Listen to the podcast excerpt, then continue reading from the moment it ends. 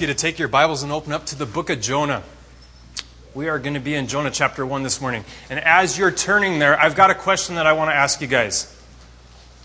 Have you ever got a call on your phone, taken your cell phone out of your pocket, at the, looked at the caller ID, and said, Yeah, I don't want to answer that call?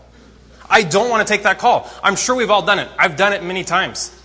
But that's what we're going to look at here in Jonah this morning. We're going to look at a guy that does not want to answer the call. And we're going to get to see what are the consequences for his choice of not wanting to answer that call. And what are the consequences for us if we make that choice to not answer the call that God has placed on our lives. But before we get into that, before we look at Jonah chapter 1 this morning, I want to give you a little bit of a background and a little bit of history of what's going on to get us to the point where we're at here in Jonah. So, as you guys all know, Jonah's a well known book. I mean, if you were to walk up to somebody on the street, almost anybody, and said, Hey, can you finish my sentence for me? Can you fill in the blank? And you said, Jonah and the blank. What are people going to say? People are going to say the whale, the fish, the big whale, the big fish, right? People have heard the story of Jonah. But really, the book of Jonah is not about the whale, it's not about the big fish. What's the purpose of Jonah? The book of Jonah is about a religious man. It's about a prophet who had all the head knowledge in the world. He knew everything there was to know about the Word of God. He was a prophet. God spoke with him. But he did not have the heart of God. And you know, sometimes as we study the Bible ourselves, uh, it's so easy for us to become like Jonah, right? What does knowledge do? The Bible tells us that knowledge puffs up, but love builds up. So I want to take a look at a couple reasons why the book of Jonah was written before we get into it. it. The book of Jonah wasn't only written to tell us about Jonah or to give us a picture of Jonah's story. One of the reasons it was written, it was written so that Jonah's people, the Israelites, in his time could see that Jonah's story was a picture of who they were. See, the Israelites did not think that anybody outside of Israel should be saved. So if you were a Gentile, you weren't an Israelite, they figured you were just fuel for the fire of hell. That's how they looked at anybody outside of Israel. But the book of Jonah was also written for anybody who knows the truth for anybody who knows what God's heart is, for anybody who knows what God's call is, yet they decide to turn, to ignore the call that He's placed on their life to turn and run. So it's my prayer this morning as we look at Jonah chapter 1 that God would change our hearts, that God would work on each and every one of our hearts so that we would have a heart like God does, a heart like God has for the lost.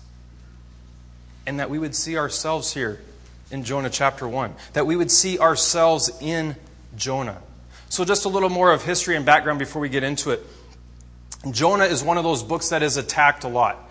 There's a lot of liberal scholars out there that claim that Jonah never took place, that it was just a story, that it was just a figurative story, it was just an allegory to show who the Israelites were, so the Israelites could see themselves in the story.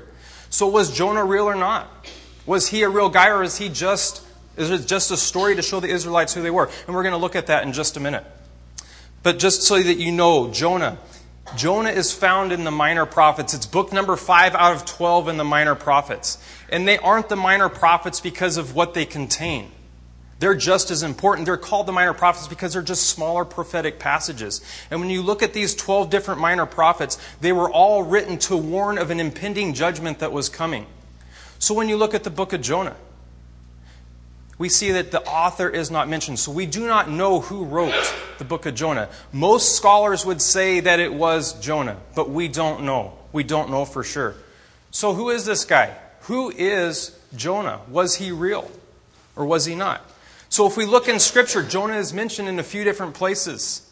So let's see, what can we figure out about Jonah by looking in the passages that are there? So if you look in 2 Kings Chapter 14, verse 25, this is what it says, and this is God speaking. It says that He restored the territory of Israel from the entrance of Hamath to the sea of the Arabah, according to the word of the Lord, God of Israel, which He had spoken through His servant Jonah, the son of Amittai, the prophet who was from Gath Hepher. So, Jonah's mentioned there. And we know from 2 Kings chapter 14 during this time frame that the king that was on the throne in Israel at that time was Jeroboam II.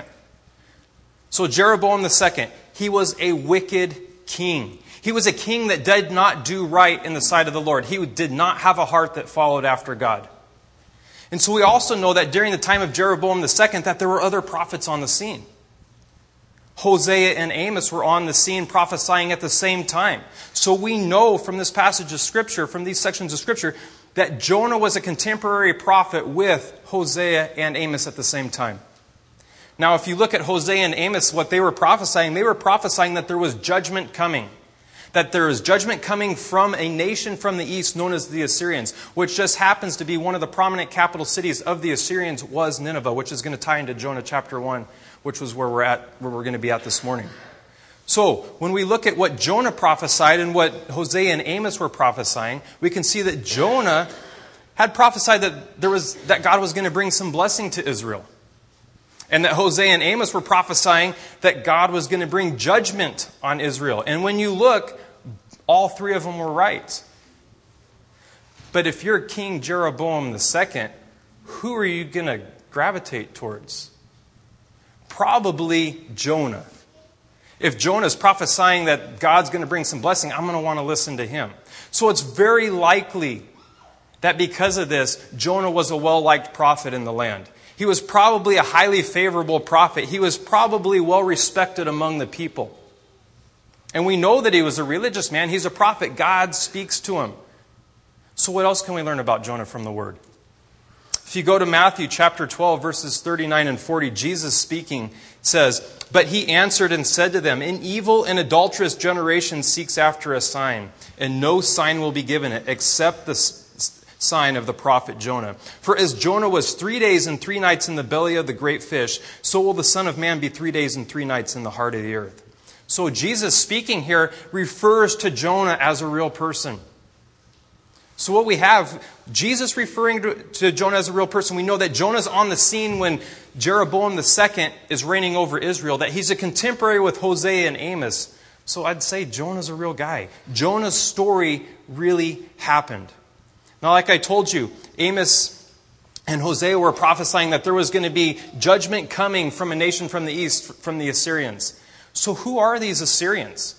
Real quick, let's take a look. Who are these Assyrians and what was Nineveh like before we get into Jonah chapter 1 so we can understand? I want you to understand who Jonah was being called to go to, and I want you to understand where Jonah was being called to go. So, who are these Assyrians? These Assyrians were some of the cruelest people that ever walked the face of the earth. Some of the things that they would do in battle. If you got conquered by the Syrians, you could expect your tongue to be ripped out and left to die.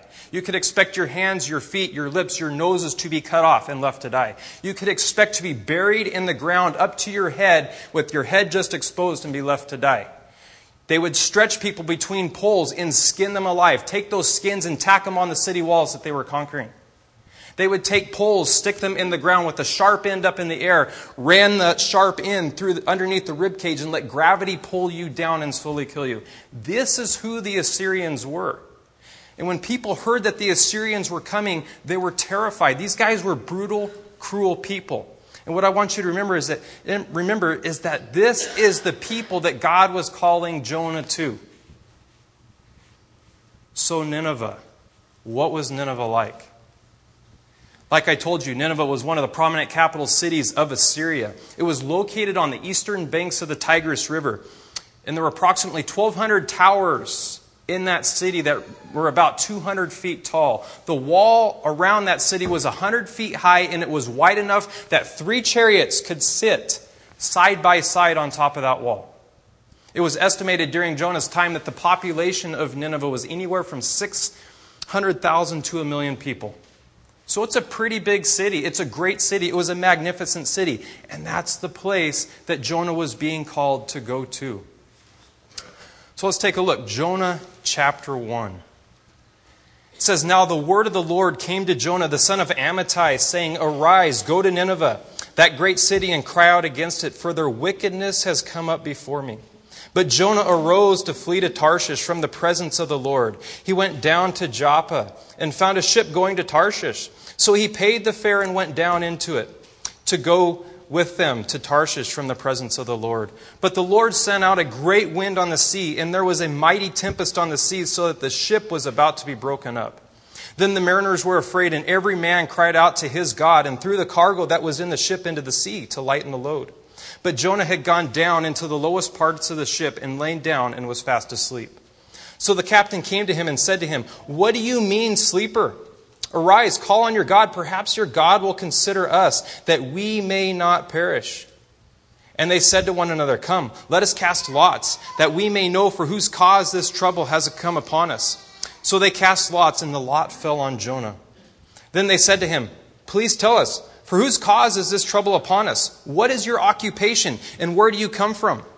What is your country, and of what people are you? So he said to them, I am a Hebrew and I fear the Lord, the God of heaven, who made the sea and the dry land. Then the men were exceedingly afraid and said to him, Why have you done this? For the men knew that he fled from the presence of the Lord because he had told them. Then they said to him, What shall we do to you that the sea may be calm for us? For the sea was growing more tempestuous. And he said to them, Pick me up and throw me into the sea. Then the sea will become calm for you. For I know that this great tempest is because of me. Nevertheless, the men rowed hard to return to land, but they could not, for the sea continued to grow more tempestuous against them. Therefore, they cried out to the Lord and said, We pray, O Lord, please do not let us perish for this man's life, and do not charge us with innocent blood. For you, O Lord, have done as it pleased you. So they picked up Jonah and threw him into the sea, and the sea ceased from its raging. Then the men feared the Lord exceedingly and offered a sacrifice to the Lord and took vows. Let's pray. Lord, I just uh, I thank you for your word. I thank you for the truth of your word. I thank you that your word is living and active, sharper than any two-edged sword. Lord, I pray this morning that each person that's in here, Lord, that their lives would be changed, that your word would impact them, and that their hearts would be broken, that their hearts would be broken for the loss that's around them. Lord, I pray that you'd open our hearts and our ears right now to what you have to say and that you would just guide us and direct us in your name, I pray. Amen. So let's back up to the beginning of Jonah. Verse 1. This is what it says. It says, Now the word of the Lord came to Jonah, the son of Amittai, saying, Arise, go to Nineveh, that great city, and cry out against it, for their wickedness has come up before me. So this is Jonah's call. It starts out as any of the other minor prophets would start. It starts out exactly how you would expect the minor prophets to start. The word of the Lord came to the prophet, right? That's what it says. It says, The word of the Lord came to Jonah. And we see that this is God's call for Jonah here. And it's a very specific call. Look, it says, Arise, go to Nineveh. That word arise there in the Hebrew is quam. It means to wake up, to stand up, to get going. And you look at that next phrase, arise, go to. That go to phrase in the Hebrew is hulk. And when you put those two verbs together, quam hulk, what it means, it means to get up and go now. So what God is telling Jonah, he's saying, get up and go now. Don't wait, don't hesitate, don't even think about it. Just get up and go. That's the call that God put on Jonah's life. So Jonah was called to go cry out to that city. He was called to go preach that city. He was called to call them to repentance. That's God's mercy. It's God's mercy to call them to repentance. And throughout this chapter, what you're going to see, and if you continue on and you read the whole book, you're going to see the same thing. There's a theme that's running through here. And one of the major themes that you're going to see running through here is a contrast. It's a contrast between God and Jonah you're going to see that God is sovereign and that God is merciful, and Jonah is not. So God's sovereign, God's merciful, Jonah is neither one. And that is going to run through this whole chapter, and we'll see that, and we'll take a look at it as we go through. So you look, you look at the call. He says, Arise, go to Nineveh, that great city, and cry out against it, for their wickedness has come up before me. That phrase, come up before me, means to cause to rise. So it's like if you took. Uh, if you took raw chicken, put it in your trash can in the middle of summer, set it outside, and came back in a week and took off the lid, that stench that hits your nostrils is what God is saying here. He's saying that e- their evil has risen to my face and I've got to respond to it. He's saying their evil has risen to my face and I must respond to it. So, God here, what's God doing? He's calling Jonah to go to Nineveh. Now, if you're Jonah, and I'm sure Jonah was a little confused at this point. I'm sure he's a little perplexed at what's going on. I'm sure he wants to ask God, he's saying, You want me to go to someone other than an Israelite? You want me to go to somebody other than my own country? I'm sure that's what he's thinking. He's probably also thinking, Man, we're God's people. These guys are not. God, do you know who these Assyrians are? These guys are terrible people. They're brutal people. They are cruel people. But if you look as we move on into verse 3, you're going to see that Jonah's confusion, what it does is it quickly becomes rebellion. Look at verse 3. It says, But Jonah arose to flee to Tarshish from the presence of the Lord. He went down to Joppa and found a ship going to Tarshish. So he paid the fare and went down into it to go with them to Tarshish from the presence of the Lord. So what we get to see in this verse is we get to see Jonah's attitude. We also get to see Jonah's response, and we see where Jonah's heart is really at. Notice, what is mentioned several times in this verse? Three times Tarshish is mentioned, and it's done for a reason, and it's a simple reason. The author is trying to emphasize something very simple. He's emphasizing the fact that Jonah is going to Tarshish. That's it. He's emphasizing that, but if you also notice, there's another word that's repeated in here the word down. And as you go through this chapter, you're going to see that down is continually repeated through here, and there's a reason for it. What did God call Jonah to do? Arise, get up and go. So, what this verse is doing is, is it's pointing out that Jonah is doing the exact opposite of what God has called him to do. So, instead of rising and going to Nineveh, he goes down to Joppa. He gets on a boat and heads towards Tarshish. So, what's so specific about Tarshish? Why is he heading to Tarshish? If you look, and I don't know how many, how many of you actually watched the Veggie Tales video of this but it actually is extremely accurate in this point. When he pulls down the map, when he's going to buy the ticket, where's Tarshish on the map? It's around the corner, it's off the map. So, really, what's going on here is Jonah is going to the farthest place that was known by man for land at that point. He is going as far as he can go to get away from God's call. So, Jonah here, he was called to go to the northeast, to go to Nineveh. What does he do? Instead, he goes west gets on a boat and heads 2,500 miles to the west. That's his intentions. He wanted to go as far as he could go to get away from what God had him to do. So it would be like somebody from here today in southern Idaho being called to go to the northeast to go to Wyoming. Instead, saying, No, I don't want to go. Heading towards the coast, getting on a boat, and heading towards Japan or China. It'd be the same type of thing. That's what Jonah was doing. And what I want you to realize here, I want you to realize what's going on. I want you to see how hard Jonah is trying to get away from God. I want you to see how hard he's trying to flee what God has for him. I want you to think about what he's left. He's left his home. He's left his family. He's left everything that he has to board a ship to get away from what God wants him to do. And he's done this at a great personal expense. It's estimated that to board a ship like that for a trip like that would have probably cost a guy a year's worth of wages. So it wasn't a cheap trip. And he's doing this because he does not want to follow the call that God has for him. So this has got to lead you to the question of why. Why would he want to do this? Why would Jonah run so hard from God's call? And if you think about that a little bit, there's an answer that should jump out in your mind. The seemingly obvious answer would be well, he's afraid of the Assyrians remember, these are cruel guys, these are brutal people. And who knows how they're going to respond to the message that he's going to bring them. They may skin him alive as well. They may rip his tongue out because they don't like what they hear. But if you go through the book of Jonah, you're going to find out that this is not the case at all. He is not afraid of the Assyrians, he's not even afraid to die. Let's take a look because he gives us the answer. Jonas gives us the answer himself. Flip over a couple pages to the right to Jonah chapter 3, verse 10. This is why he's running. This is why he does not want to answer God's call.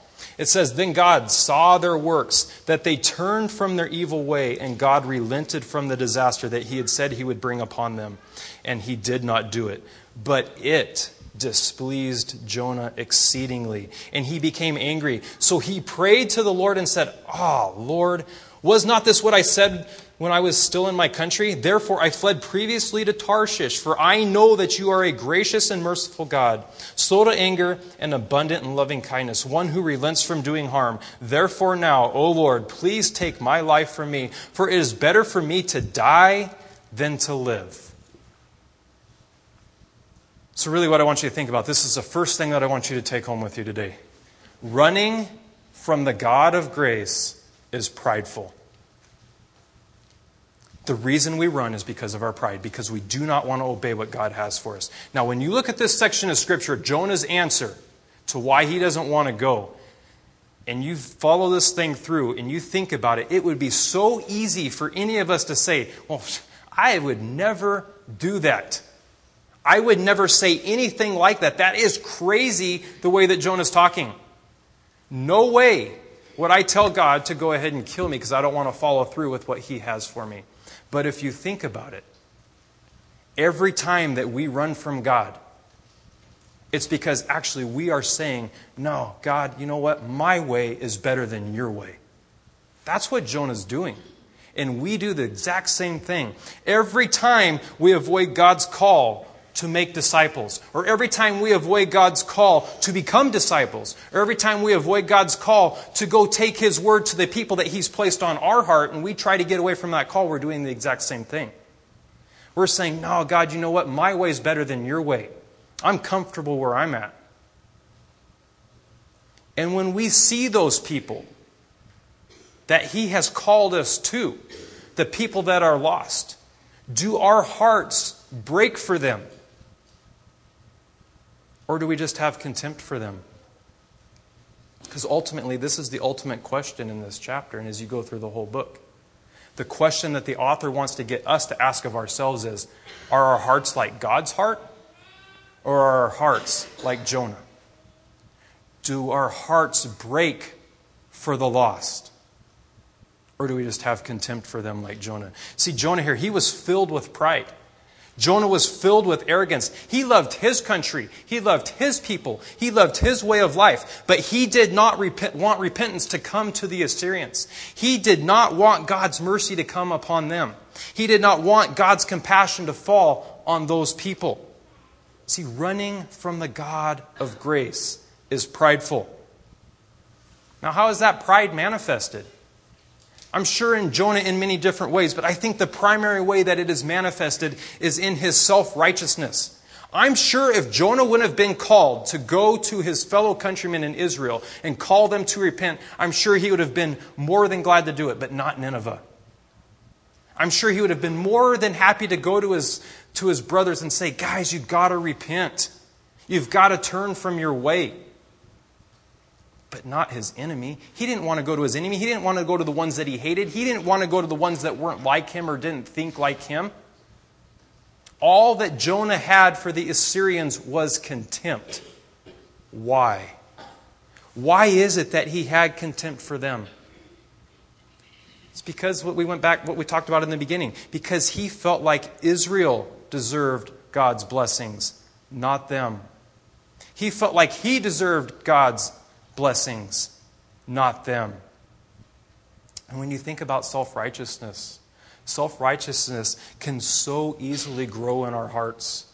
All we have to do is think for a moment that our righteousness comes from ourselves instead of Christ. And it's so easy to do sometimes. All we got to do is start looking, or actually, all we got to do is even start thinking that, you know what, I'm a pretty good person or I'm a pretty moral person. I'm not doing what these guys are doing over here. I'm not doing what they're doing over there. Look at what they're doing. And if we have that heart, if that's our mindset, then how can our hearts be broken for the lost? They can't. It's not possible.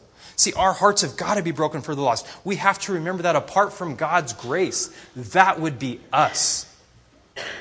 Every time we look at somebody and we say, well, look at their lifestyle or look at what they're doing. Do you realize that? But apart from God's grace, that would be every single one of us. Without God's grace, we would be blinded in our sin. Without God's grace, we would be walking in darkness. Without God's grace, we would have no idea that God loved us. In the book of Jonah, it was written to Israel to wake them up of their self righteous pride. But the book of Jonah was also written to us to wake us up of our self righteous pride. And we have got to guard ourselves. We have got to guard our hearts. We need to rest in the grace of Jesus. And that every person that we would see, that we would see them as God sees them. Through the blood of Jesus. Not, through, not by their behavior, not by their actions, not by their attitudes, but as a heart that needs Jesus. So, what about us? How do we treat people that aren't like us? How do we treat people that are lost in their sin? And let me turn those questions around and make them more personal. How do you treat people that are not like you? How do you treat people that are in sin? Do we stand back from a distance and judge them? Or is our heart broke for them? What did Jesus do? Jesus stood on a hill and wept over Jerusalem. He wept for the lost. And Jesus' heart is weeping for the lost to the people that he has called us to. There's lost all around us. Each and every one of us has access to people that nobody else does that would never walk through these doors. That's our mission field. He has called us to those people. And does our heart break for them like God's heart breaks for them? Or are we self righteous, filled with our own pride? See, Jonah ran because he did not have a heart for the people like God did. So we've seen the reason of why Jonah ran, and it was because of his pride. So, what I want to do is I want to take a look at what are the results of that choice that he made to run from God. So, the second thing that I want you to realize here this morning is that running from the God of grace is ridiculous. It is ridiculous to run from God if you think about it. It's pointless. And why? Why is it ridiculous? Because God is sovereign. God is ruler and king over all the nations. God is ruler and king over all peoples. And God will accomplish his will. So the only question that's left for you and me is will, I, will you and I receive the blessing of being a part of God's mission? Or will we be like Jonah? who receives the consequences of rejecting Jonah's call or rejecting God's call. So look at this. Go back with me to chapter 1, verse 4. I want to show you something in here. God is sovereign everywhere. He is sovereign over the forces of nature. Look at verse 4. It says, But the Lord sent out a great wind on the sea, and there was a mighty tempest on the sea, so that the ship was about to be broken up. So who sent the wind? It's God. God sent the wind. So we see that God is sovereign over nature. Jump down with me to verse 6, and we'll come back to verse 5 in just a minute. It says, So that the captain came to him amid and said to him, What do you mean, sleeper? Arise, call on your God. Perhaps your God will consider us that we may not perish. See, the captain finds Jonah sleeping in the bottom of the ship. And he comes to him and says, What are you doing asleep? How could Jonah sleep anyway? He's wondering. I mean, they're in a massive storm. These guys are sailors. They're used to being on the sea. These guys are scared. Jonah is from a people that are not a seafaring people, and he's sleeping through this. And so this guy's wondering, how can you even be sleeping? But what I want you to notice here is that this captain uses very specific language. Look what he says. He says, Arise, call on, or it's arise, cry out. And what I want you to know is that it is the exact same Hebrew words that are used in verse 1 when God calls Jonah. So think about it Jonah, he's sitting here sleeping, and he wakes up hearing, Arise, call on, or arise, cry out. And instead of it being God, it's this captain. So what's going on is God is sovereign here. He is literally using the mouth of this unsaved captain to speak to Jonah. So, what I want you to notice in verse 4, we see that God is sovereign over nature. In verse 6, we see that God is sovereign over people. Look at verse 7. And they said to one another, Come, let us cast lots, that we may know for whose cause this trouble has come upon us. So they cast lots, and the lot fell on Jonah. So, what they were doing is this was a very common way of trying to decide stuff in that time. And what God's doing here is He's using the practice that they were doing to have Jonah's lot picked. So, we see here, we see that God is sovereign over chance. God is sovereign, Jonah is not. So we see, we see in verse 5 that God's sovereign over nature. We see in verse 6 that God is sovereign over man. We see in verse 7 that God is sovereign over chance. Now back up with me back to verse 5. It says, Then the mariners were afraid, and every man cried out to his God, and threw the cargo that was in the ship into the sea to lighten the load. But Jonah had gone down into the lowest parts of the ship and lain down and was fast asleep. See, these sailors here, they knew if something did not happen, they were going to die. So what did they do? It says that they called out to their gods. But really, when you look, why did they call out to their gods? Because they were afraid. So, what were they afraid of? What were they fearful for? And what you're going to see here is that this word fear is used three times in this section of Scripture in chapter 1. And through this whole thing, the word fear is going to build on itself. And it builds all the way through chapter 1, and it ultimately comes to the fear of God, is what it comes to. So, where is Jonah in all of this, though? He's asleep. He's down. That word comes up again. He's down in the bottom of the ship, asleep. And these sailors are there, fearing for their lives and fearing the raging sea. Now, jump with me down to verse 8. So we've gone through the captain coming speaking to Jonah, casting lots, Jonah's lots picked. So these guys, these sailors, they want to know what's going on. So they ask him some questions in verse 8. Then they said to him, Please tell us, for whose cause is this trouble upon us? What is your occupation and where do you come from? What is your country and of what people are you? These guys wanted to know what's happening. And Jonah knew. Jonah knew the whole time what was going on. And God is continuing to tell Jonah, You're not going to get away from me. I am sovereign. You're not. You're not going to get away from my call. You're not going to avoid what I'm doing. Now, Jonah answers those questions in verse 9. It says, So he said to them, I am a Hebrew, and I fear the Lord, the God of heaven, who made the sea and the dry land. So when Jonah answers these questions from verse 8, notice what he doesn't answer. He does not answer what his occupation is. He does not tell them that he's a prophet. He is giving the minimal amount of information that he has to. Yet, what's, what, what's going to happen with this, though, is God is going to use that minimal amount of information to get his will accomplished. Look at verse 10. It says, Then the men were exceedingly afraid and said to him, Why have you done this?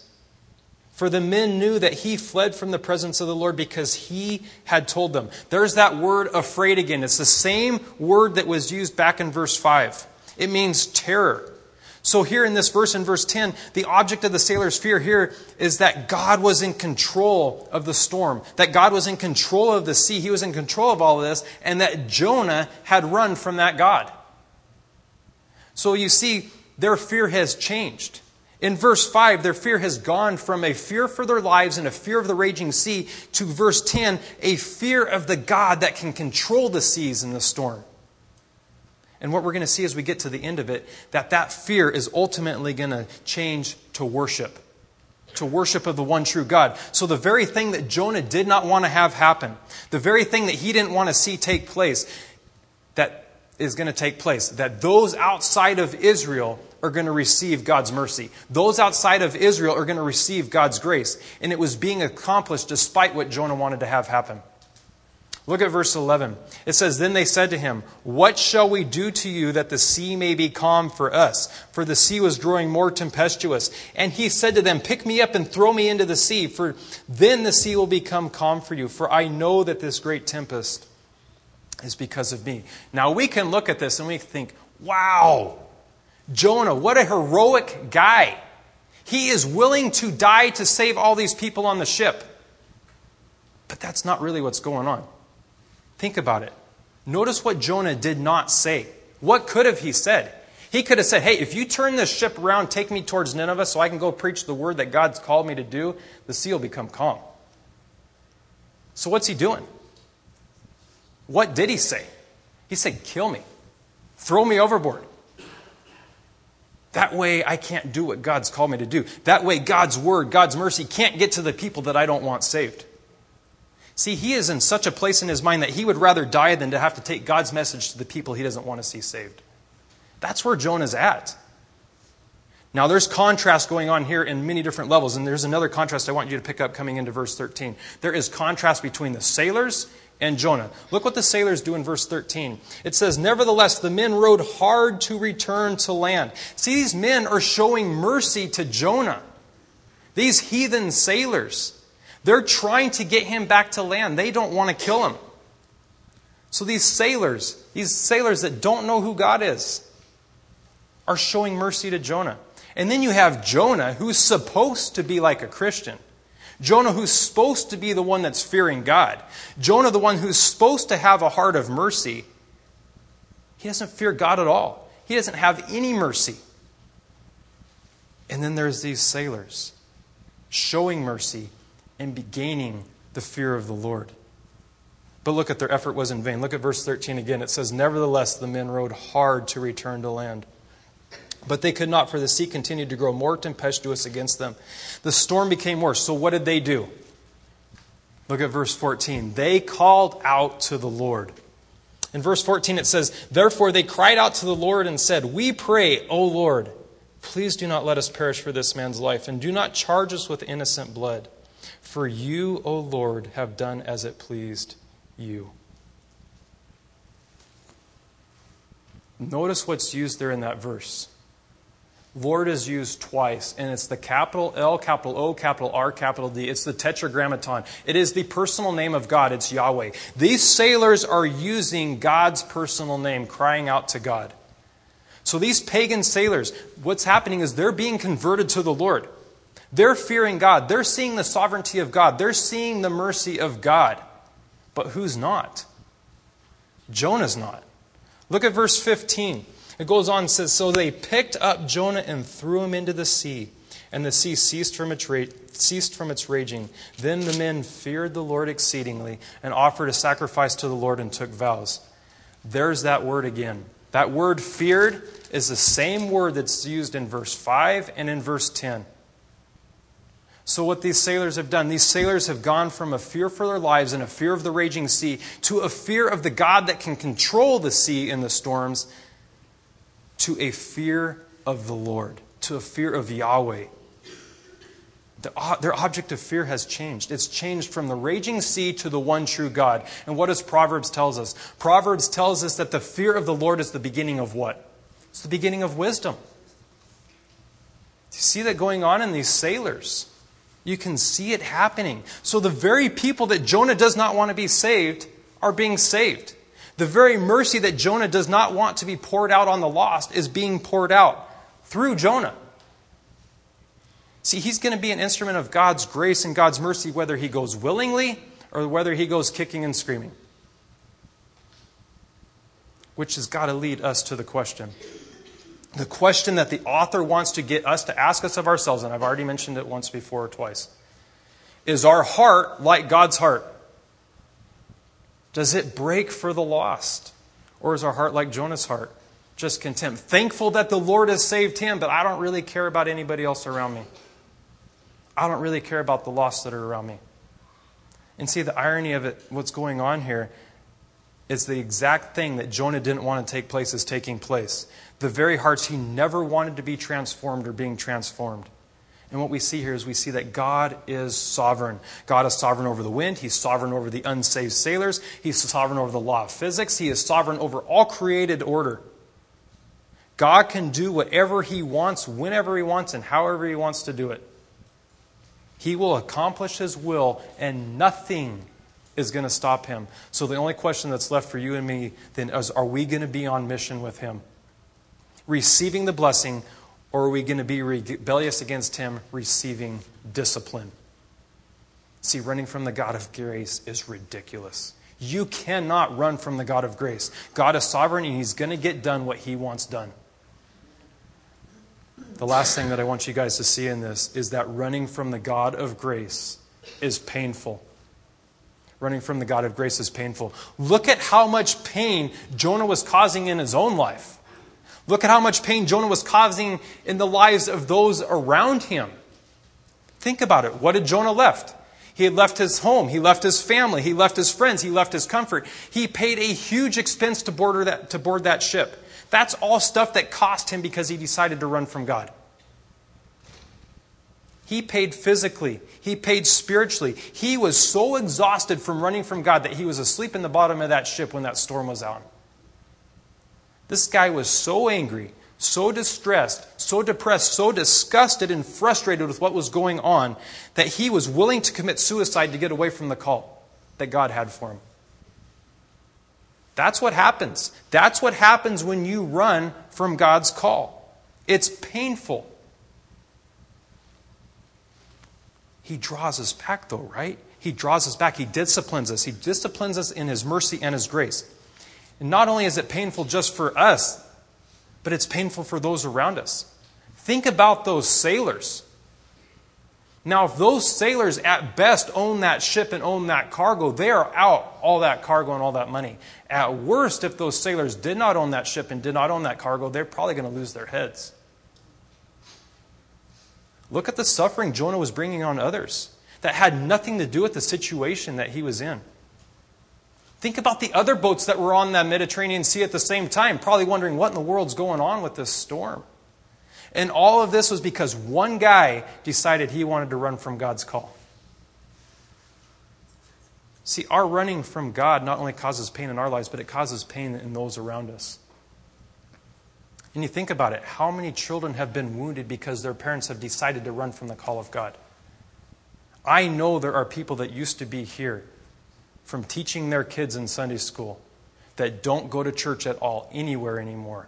And those kids, I have watched them beg their parents in parks at baseball games. I've seen them beg their parents to come back to the church when they see their Sunday school teachers, when they see me or see Anna or see any of the other ones. I've watched the kids do it. And I've watched the parents tell them, no, we aren't going to church anymore. What type of a decision does that, how does that impact those kids? Those kids are begging to come to church. Yet because those parents have decided to run from God's call, it's going to wound those kids. See, our sin just doesn't affect us, it affects everyone around us. Running from God causes pain. Now, is pain a bad thing? No. Pain is not a bad thing. God gave us pain. He gave us pain for a reason. Without pain, we could do damage to our bodies beyond repair. Think about it somebody that has leprosy. That bacteria attacks the nerves in the periphery of your extremities so that you cannot feel. You can't feel touch anymore. So if you put your hand in the fire, you would not know until you looked at it and said, Oh, my hand's on fire. God gave us pain for a reason. And God puts pain in our lives because He wants us to turn and follow Him. He wants us to answer His call. God wants us to listen to His call. He's like the father waiting for the prodigal son to return, right? He's waiting with his arms open so that he can wrap his arms around us, so that he can pour his mercy and his grace on us. But what do we what have we got to do? We have got to stop running. God's merciful, though. He will continue to pursue you. He continued to pursue Jonah through this whole book. Sometimes he pursues us with a whisper. Sometimes he pursues us with a shout. Sometimes he's got to shake us. Sometimes he's got to bring a sledgehammer to our lives. Don't wait to repent until he's got to bring a sledgehammer to your life. Running from the God of grace is prideful, it's ridiculous, and it's painful. So, why do we run? Why do we run? It's because of our pride. It's because our heart is not like God's heart. We think our way is better than God's way. Whether we acknowledge it consciously or not, when we decide to run and we don't want to do what God's called us to do, we figure our way's better. Now, there's two ways that I want to apply this before we're done. And I know there's a hundred different ways that we can apply this, but there's two ways that I want to look at it here this morning. The first group of people that I want to apply this to is for those of you that have been running your whole life and you've never turned to the God of grace. You've been running towards sin your whole life. You've been running and looking for answers to life outside of Jesus, and you've never found the grace and the righteousness that can only be found in Jesus. Or maybe you're just even a religious person or a self righteous person that thinks, well, you know what? If I can just do this and this and this, then God's going to like me. Then God will be okay with me. Then God will accept me. And what I want you to realize, if that's you, I want you to know that salvation only comes through Jesus Christ. That Jesus died on the cross. He paid for our sins, a price that we could never pay. Died in our place on the cross, forgave us of our sins, rose again so that we could have eternal life with Him. So if you've been running your whole life from Him, turn to Him and confess your sins and call on Him. He will be faithful to forgive you of your sins and you can spend eternity with Him. If that is you this morning, there will be people up here in front after the message is over to pray with you. They would love to pray with you. I would love to pray with you if that's you. So, the second way that I want to apply this is for those of us that are saved, for those of us that have received God's grace. So let me ask you the question if that's you. Are you running from the commission that God has given you? Because I know that each and every one of you has a call on your life. God has given you a specific call to go fulfill. He has placed specific people on your hearts to go to. I know that. Because He's done the same with me we each have access to people that nobody else has access to. We can get to places where people would never walk through these doors, and we get to it and we can take His word to them. That is the commission that He's given us. It's the Great Commission, right? God gave us the Great Commission. He called us to go and make disciples and preach the gospel to the nations. So let me ask you are you answering that call or are you running from that call? And as we've seen here in Jonah's life, He chose to run. He did not want to answer that call. And so, what I want you to take with you this morning, what I want you to be thinking about, I want you to keep that question in your mind. Does your heart reflect God's heart? Does it break for the lost, for the lost that He's placed on your heart?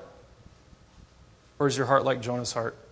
Just full of contempt and don't really care about anybody else. I'm thankful that I'm saved, but I really don't care about anybody else. Because I think if we're honest with ourselves, we're going to all find a little bit of Jonah inside of us. So this morning, it's my prayer. It's my prayer that God would change our hearts, that He would break our hearts for the lost that are around us. I pray that He would change our lives. You know, people around us are crying out to everything other than the one true God. They're crying out just like the sailors did. They're crying out to their gods. They're looking for life outside of Jesus. And really, we're the only ones that have the one true message. And so, are we sharing that message?